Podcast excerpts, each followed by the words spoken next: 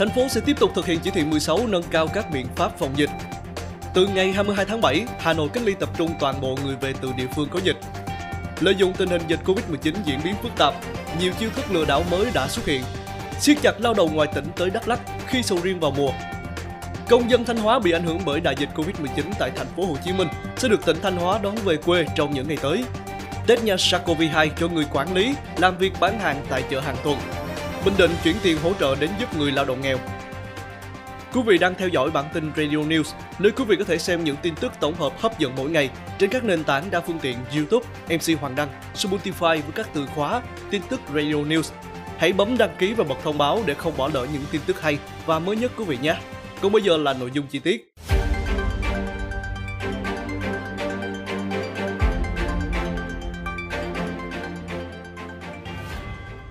Thưa quý vị, tại buổi họp báo về công tác phòng chống dịch Covid-19 trên địa bàn thành phố Hồ Chí Minh diễn ra chiều 21 tháng 7, ông Phan Văn Mãi, Phó Bí thư Thường trực Thành ủy thành phố Hồ Chí Minh cho biết, tình hình dịch bệnh ở thành phố vẫn phức tạp, vì vậy thành phố sẽ tiếp tục thực hiện chỉ thị 16. Trước đó, thành phố đã đặt ra 3 kịch bản sau 15 ngày giãn cách theo chỉ thị 16 của Thủ tướng Chính phủ. Tình huống thứ nhất là thành phố kiểm soát được dịch, lúc này sẽ xem xét lại việc thực hiện chỉ thị 16. Kịch bản thứ hai, thành phố chưa kiểm soát được dịch và vẫn gia tăng, lúc này sẽ tiếp tục chỉ thị 16 một thời gian và có thể thực hiện chỉ thị 16 cộng ở một số địa bàn. Kịch bản thứ ba là dịch gia tăng mạnh mẽ, mất kiểm soát, thành phố phải tính đến tình huống phong tỏa với biện pháp mạnh hơn. Theo nhận định hiện tại dịch bệnh tại thành phố Hồ Chí Minh vẫn diễn biến phức tạp, số ca mắc hàng ngày vẫn tăng, đỉnh dịch vẫn chưa thể xác định được, do đó áp dụng kịch bản thứ hai là phù hợp nhất.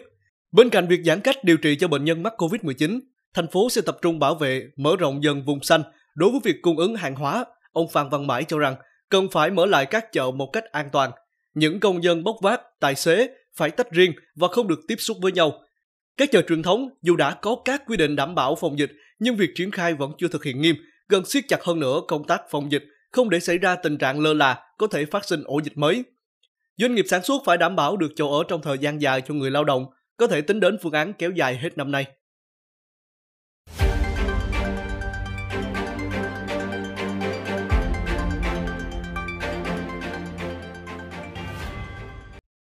Từ ngày 22 tháng 7, Hà Nội cách ly tập trung toàn bộ người về từ địa phương có dịch. Từ 0 giờ ngày 22 tháng 7, tổ chức cách ly tập trung tại các địa điểm cách ly tập trung trên địa bàn thành phố Hà Nội đối với toàn bộ người về từ các địa phương có dịch đang thực hiện giãn cách xã hội theo văn bản số 969 ngày 17 tháng 7 của Thủ tướng Chính phủ. Với những trường hợp về từ thành phố Hồ Chí Minh và các vùng dịch khác, thông báo trên phương tiện truyền thanh cơ sở, ghi rõ thông tin, danh sách, ngày về địa phương để người dân cùng chính quyền giám sát chặt chẽ việc di biến động, giảm tối đa nguy cơ lây nhiễm từ các vùng dịch khác về. Theo đánh giá của Ủy ban Nhân dân thành phố Hà Nội, trong những ngày qua, vẫn có một bộ phận nhỏ người dân chưa thực hiện nghiêm các biện pháp phòng chống dịch và tồn tại tình trạng tập trung đông người tại một số nơi. Hàng ngày vẫn có hàng ngàn người từ các địa phương khác trở về thành phố Hà Nội mang theo nguy cơ lây nhiễm trong cộng đồng. Đã xuất hiện một số ca nhiễm tại cơ sở dược phẩm và ca nhiễm được phát hiện qua xét nghiệm sàng lọc người có biểu hiện ho, sốt, khó thở.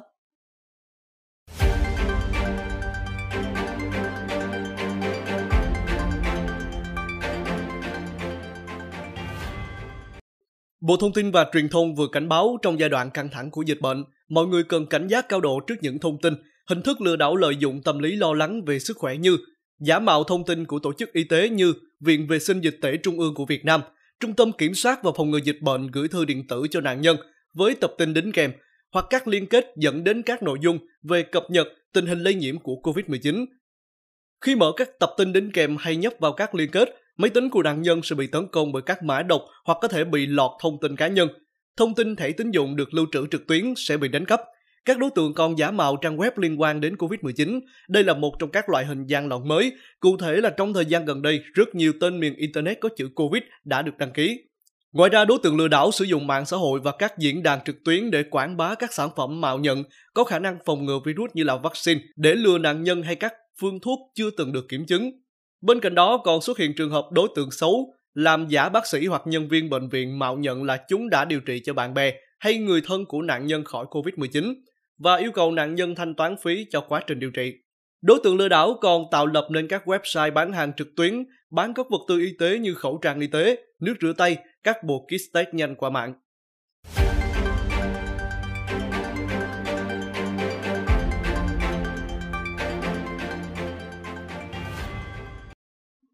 Siết chặt lao động ngoài tỉnh tới Đắk Lắk khi sầu riêng vào mùa.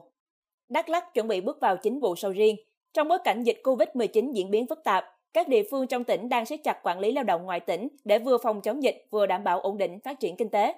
Xã Eken, huyện Krông Bắc là một trong những vựa sầu riêng lớn nhất của tỉnh Đắk Lắk. Cùng với lao động của các nhà vườn, các cơ sở thu mua, lực lượng lao động ngoài tỉnh chủ yếu là các kỹ thuật viên chuyên phân loại trái cây từ các tỉnh phía Nam như Tiền Giang, Kiên Giang đã đến để chuẩn bị công việc.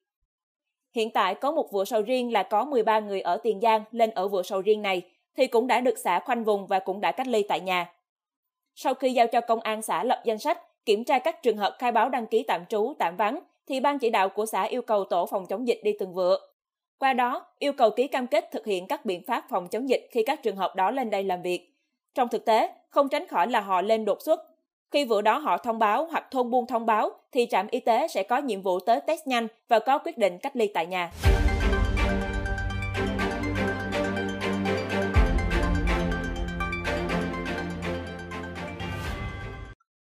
Vào sáng nay 22 tháng 7, Ủy ban nhân dân tỉnh Thanh Hóa đã chính thức ban hành kế hoạch đón công dân Thanh Hóa từ thành phố Hồ Chí Minh và các tỉnh phía Nam có nguyện vọng về quê do bị ảnh hưởng bởi đại dịch Covid-19. Những công dân được đón là những người có hoàn cảnh khó khăn, là lao động tự do bị mất việc làm, người già trên 65 tuổi, trẻ em dưới 15 tuổi, phụ nữ có thai và có hoàn cảnh gia đình khó khăn, người bị mắc kẹt hoặc đi công tác. Đối với những công dân được đón phải thỏa mãn các điều kiện là có hộ khẩu thường trú tại Thanh Hóa, hiện tạm trú tại thành phố Hồ Chí Minh, có đơn đăng ký về tỉnh Thanh Hóa được Hội đồng hương Thanh Hóa tại thành phố Hồ Chí Minh và Ủy ban nhân dân tỉnh Thanh Hóa duyệt. Những công dân được đón phải đảm bảo có kết quả xét nghiệm âm tính với COVID-19 bằng kỹ thuật RT-PCR trong vòng 48 giờ đồng hồ trước khi trở về Thanh Hóa và phải cam kết hoàn thành thời gian cách ly tập trung cũng như có đủ sức khỏe di chuyển bằng máy bay. Toàn bộ hoạt động đưa đón người dân sẽ không mất bất cứ chi phí nào trong suốt quá trình từ sân bay Tân Sơn Nhất về sân bay Thọ Xuân của Thanh Hóa và từ sân bay về các điểm cách ly và quá trình ăn uống sinh hoạt trong thời gian cách ly do Ủy ban Nhân dân tỉnh Thanh Hóa hỗ trợ 100%.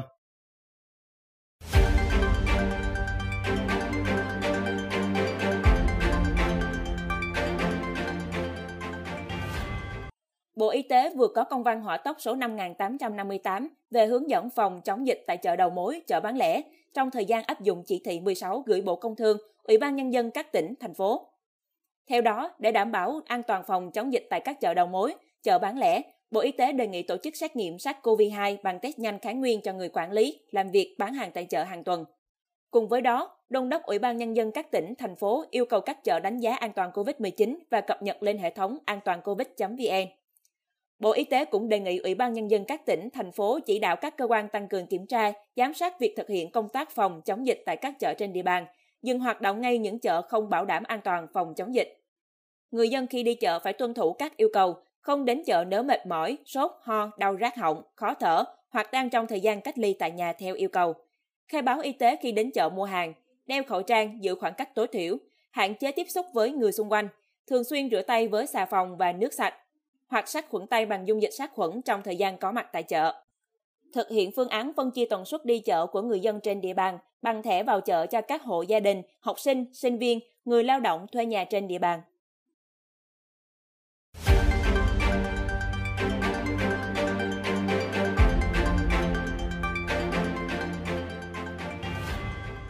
Những ngày qua sau khi có chủ trương chi trả tiền hỗ trợ người gặp khó khăn theo nghị quyết 68 của chính phủ, một số địa phương trong tỉnh Bình Định đã gấp rút ứng ngân sách để nhanh chóng trao tiền đến tay người dân. Ba phường đầu tiên ở thành phố Quy Nhơn, tỉnh Bình Định là Lý Thường Kiệt, Trần Phú và Lê Lợi đã tổ chức trao tiền hỗ trợ cho người lao động không có giao kết hợp đồng. Đó là những người bán vé số dạo, bán hàng rong, người hành nghề xích lô, ba gác, bốc vác, thu mua ve chai bị ảnh hưởng bởi dịch Covid-19, mức hỗ trợ là 1,5 triệu đồng trên một người. Thị xã Hoài Nhơn cũng là địa phương đầu tiên ở tỉnh Bình Định triển khai nghị quyết 68 của chính phủ. Thị xã Hoài Nhơn đã lập danh sách khoảng 2.000 trường hợp khó khăn cần được hỗ trợ sớm. Ngay sau đó, huyện đã chủ động ứng ngân sách để hỗ trợ người dân. Đến nay, tỉnh Bình Định đã thống kê được khoảng 28.600 người lao động không có giao kết hợp đồng lao động phải tạm ngừng các hoạt động theo quy định của Ủy ban Nhân dân tỉnh để phòng chống dịch COVID-19 thuộc diện được hỗ trợ từ gói hỗ trợ 26.000 tỷ đồng của chính phủ. Dự kiến nguồn kinh phí hỗ trợ các đối tượng này gần 43 tỷ đồng. Các địa phương đang tiếp tục ra soát từng nhóm đối tượng được hỗ trợ và tạm ứng ngân sách để hỗ trợ cho người dân đang gặp nhiều khó khăn. Ủy ban nhân dân tỉnh cũng đã giao Sở Tài chính cân đối nguồn lực để tổ chức triển khai thực hiện.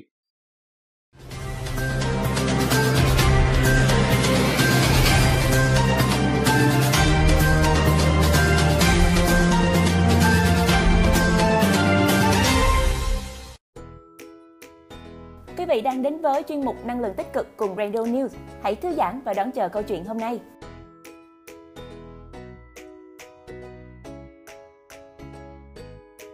Mẹ kiếm thị, con trai nấu cơm rồi đi khắp Sài Gòn để gửi tặng người khuyết tật. Mẹ có anh đi còn té ngã, cô chú ngoài kia chẳng biết sống sao. Thấu hiểu được sự khó khăn của những người khuyết tật giống như mẹ mình, nhất là khi thành phố giãn cách theo chỉ thị 16, anh Huân cùng gia đình tất bật nấu nướng, tự tay chuẩn bị hàng trăm suất ăn để hỗ trợ mọi người. Bếp cơm gia đình đỏ lửa, góc chút nho nhỏ yêu thương. 4 giờ sáng, tiếng nói cười rộn rã vang lên ở góc bếp nhà cô Trần Thị Mai Hân khi mọi người xúm lại phụ nhau chuẩn bị những phần thức ăn đặc biệt. Hơn 10 ngày nay, anh Chu Văn Huân, 32 tuổi, ngụ quận Gò Vấp cùng gia đình cô Hân là dì ruột đã nấu hàng ngàn phần cơm, thích ăn rồi chia nhau đi khắp các quận, huyện để tặng cho người khuyết tật, lao động nghèo. Ban đầu anh chỉ nghĩ cố gắng nghe theo chỉ thị, hạn chế ra đường, ở nhà phụ chăm sóc mẹ. Khi nhìn lại thấy mẹ mình dù đã có gia đình hỗ trợ nhưng vẫn gặp rất nhiều khó khăn, còn các cô chú, anh chị ngoài kia, họ có một mình chẳng biết sẽ xoay sở ra sao nên gia đình anh muốn nấu cơm để giúp mọi người, anh Huân chia sẻ. Ngồi cạnh con trai, cô Trần Thị Lệ 53 tuổi rưng rưng nước mắt khi nghĩ đến những người khuyết tật đang chật vật trong ngày giãn cách. Bị khiếm thị từ nhỏ, không được đi học, cũng chẳng biết chữ, cô Lệ cảm nhận rất rõ sự khó khăn mà người khuyết tật đang phải đối mặt. Trước cô làm massage người mù, cuộc sống cũng gặp nhiều khó khăn nhưng vẫn sống được vì còn có gia đình, có con trai. Nhưng cô biết ở ngoài kia có nhiều người giống như cô nhưng không con cái, người thân, họ khổ lắm. Bị mù mà, đâu có nấu ăn được đâu. Thành phố thì đang giãn cách, hàng quán đóng cửa hết. Cô mới bàn với con trai, gia đình nghĩ cách giúp đỡ mọi người. Cô Lệ xúc động. Từ ý tưởng ban đầu, lại được gia đình dì ruột ủng hộ nên ngay trong ngày giãn cách thứ hai, ngày 10 tháng 7, anh Huân cùng mọi người đã nấu khoảng 300 phần cơm để gửi tặng bà con nghèo, người khuyết tật. Sau đó, số lượng cứ tăng dần lên theo ngày, khi thì 400 phần, có hôm đến 500. Loay hoay cột lại những phần bánh mì xíu mại đã chuẩn bị sẵn để gửi tặng mọi người. Cô Hân cho biết dù phải thức dậy từ sớm làm không ngừng nghỉ công việc không tên, không thu nhập nhưng lại tốn tiền này, nhưng lúc nào cô cũng vui vẻ và hạnh phúc. Nhiều người họ khổ dữ lắm, cô thì bình thường bán cháo, bán bánh đúc, dịch bệnh nên quán đóng cửa, ở không cũng buồn nên mình thấy làm được gì làm. Quần quật cả ngày nhưng mà vui, xíu nữa 10 giờ xong thì mọi người đưa đến khu phong tỏa, cho mấy người lang thang, người nghèo và đặc biệt là dành cho người khuyết tật, cô Hân chia sẻ. Người nghèo đã khổ, khuyết tật càng khổ hơn.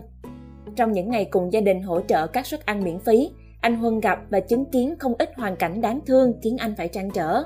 Có gia đình khiếm thị nhưng phải nuôi con nhỏ, vì nhà hết tiền, không có sữa uống đành phải nấu cơm lấy nước làm sữa. Có hộ gia đình cả 7 người đều bệnh tật mù loà, sống trong một con hẻm nhỏ, cả tháng trời phải ăn mì gói thay cơm. Nhìn những mảnh đời ấy rồi nhìn lại chính bản thân mình, anh Huân cảm thấy ấy náy khi bản thân đã không thực hiện sớm hơn công việc ý nghĩa này. Lúc trước anh làm dancer cho một nhóm nhảy, nhưng sau khi gặp tai nạn, anh trở về phụ giúp gia đình bán cháo, lâu lâu mới tham gia nhảy.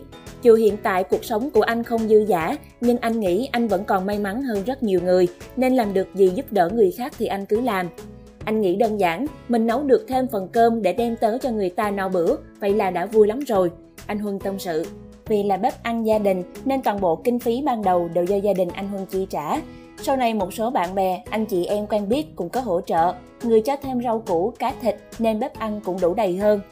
Anh nghĩ giờ gia đình anh làm được đến đâu thì hay đến đó, nấu cơm thêm được một ngày, hỗ trợ thêm cho một người là anh vui rồi. Ngày nào còn kham nổi, ngày đó anh còn nấu, anh Huân cười chia sẻ. Sau khi chuẩn bị xong gần 500 phần thức ăn, anh Huân cùng anh chị em trong nhà chia nhau mỗi người một khu vực để phát cho bà con nghèo, khuyết tật. Cầm trên tay phần thức ăn được anh Huân mang đến, chú Quách Văn Phụng 58 tuổi, khiếm thị, khuyết tật cả hai tay, rưng rưng nước mắt. Mừng lắm con ơi, trước kia chú đi bán vé số, giờ dịch nghỉ ngồi ở nhà, có kiếm tiền được đâu. Mấy phần ăn này xíu nữa chú đem lại cho mấy người nữa, ai cũng khổ hết trơn. Chỉ trông mong hết dịch để cuộc sống được bình thường trở lại, chú Phụng nói. Mặc dù việc đi tặng những phần thức ăn cho người khuyết tật, khiếm thị gặp nhiều khó khăn, mất thời gian, nhưng anh Huân vẫn luôn nhẫn nại, cố gắng hỗ trợ tốt nhất cho các cô chú, anh chị em. Bình thường, mọi người đã rất khó khăn trong việc di chuyển, sinh hoạt. Dịch bệnh bùng phát càng khiến họ khổ hơn rất nhiều. Như bản thân mẹ anh, dù đã quen với nhà cửa nhưng đi một xíu là té ngã, nấu nướng cũng không được thuận lợi, thì những người khuyết tật không có gia đình, họ càng vất vả hơn rất nhiều, anh Huân chia sẻ. Việt Nam ta có câu, lá lành đùm lá rách, với gia đình anh Huân và cô Lệ, vốn đã có cái khó trong cuộc sống, nhưng họ vẫn sẵn lòng giúp đỡ những người khó khăn hơn ngoài kia, nhất là trong hoàn cảnh dịch bệnh này. Tấm lòng của họ càng quý báu hơn bội phần.